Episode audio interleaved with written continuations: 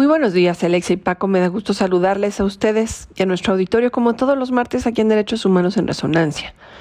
El día de hoy decidí conversar con ustedes sobre un tema que el Centro Pro Derechos Humanos ha estado difundiendo pues desde mayo incluso de este año sobre las niñas y los niños desaparecidos en nuestro país.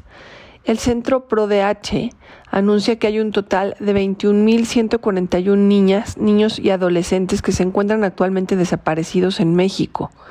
Esto pues se sabe por las denuncias que hacen los familiares y han estado haciendo manifestaciones varias en la glorieta de las y los desaparecidos en la Ciudad de México.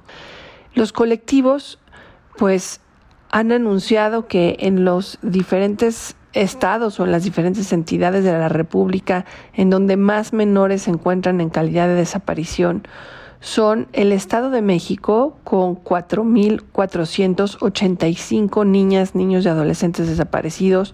Le sigue Tamaulipas con 2.115, Jalisco con 1.538, la Ciudad de México, ojo, que tanto se anuncia que pues que los programas y las políticas públicas en materia de seguridad han mejorado, suma un total de 1.531 niñas, niños y adolescentes desaparecidos y finalmente entre las entidades con, con mayor número de desaparecidos en estas edades es Nuevo León con 1.304.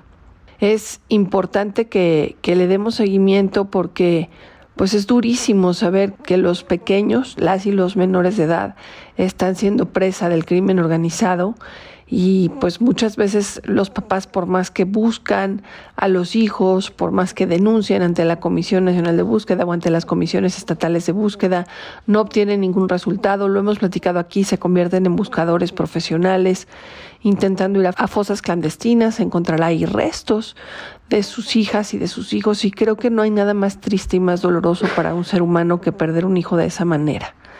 Quería yo compartir esta triste noticia con ustedes, Alex y Paco. Creo que el número que se suma ya de más de 21 mil niñas, niños y adolescentes desaparecidos es escalofriante.